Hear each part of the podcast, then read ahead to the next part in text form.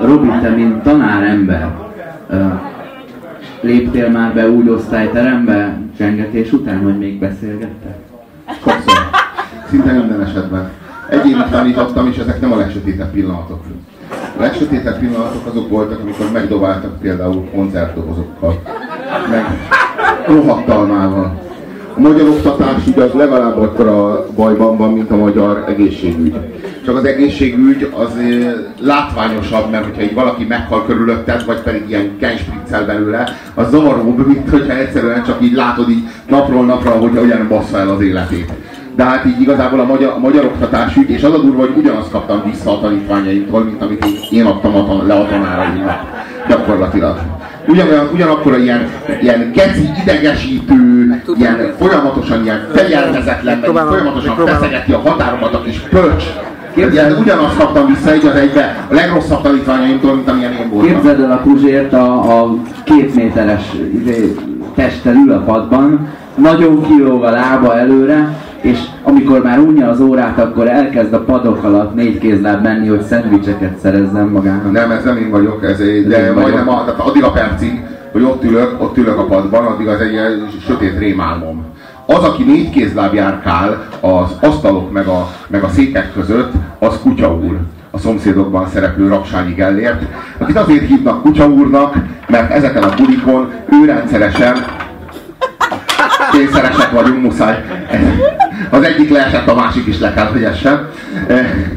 A Kutya úr, ilyen, vannak voltak ezek a színészbulik. És ezeken a színészbuliknak mindig az lett a vége, hogy Rakságyi Gellért négy, annyira behozott, hogy négy kézláb járt körül az asztalok meg a székek körül, és ezért nevezték el kutyának. De körülbelül így, hogy kutya, a kutya, és ezért ő lett a kutya. És így, így ezt így átemelték a szomszédokba, és ő lett a kutya úr, de hogy így nyilván nem, nem a sztorival együtt akarta a Horváth Ádám át, átemelni a kutya urat, ezért elnevezte úgy, hogy valamilyen Ber, Ber, hegyi Bernát, hegyi Bernát, és ezért a kutya, értitek? Nem, nem azért, mert alkoholista, nem! Nem! Finom utalás, amit csak mi értünk így páran gondolta. Igen, gondolta akkor, de túljártunk az eszén.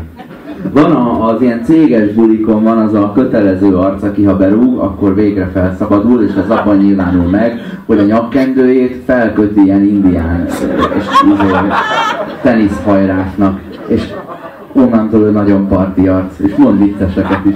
Ő, ő, ő gyakorlatilag lecsúszik.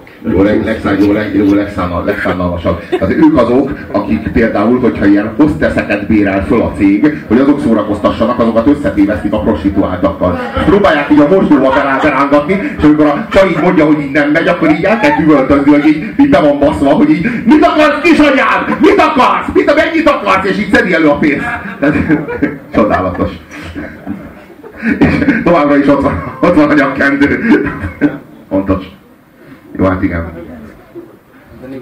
Hát de az az igazság, hogy a magyar, magyar oktatásügyben részt venni, az egyáltalán nem hálás dolog. Kivárni, amíg bejönnek, mindenki leül. Van, hogy a tanár késik. A csengő nem, a, a tanár nem késik, az óra később kezdődik. A, csengő... a tanár nem késik, a szünet tovább tart. A csengő nem, nem, nem, késik a, a tanár. A tanár nem késik, a tanár hivatalosan van távol. Nincs ilyen, hogy késik. A diák késhet. Nem ajánljuk. A tanár nem késik. Még nem tudjuk, mikor kezdődik az óra. Még nincs itt a tanár. Még tart a szünet. Ilyen egyszerű. De olyan kurva bonyolult. Lesz fel. Annyira jó, hogy a, jó, hogy a, jó, jó, ezt az egész világot ismerni a kateredának erről az oldaláról is, meg arról is, hogy milyen undorító.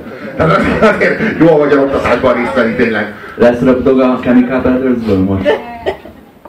Jövő héten. Egy röp dolgozat. Húsvétkor. Húsvétkor, me, húsvétkor megöljük a legnagyobb sztárokat, és feláldozzuk. Először keresztre feszítjük, és utána föltámasztjuk.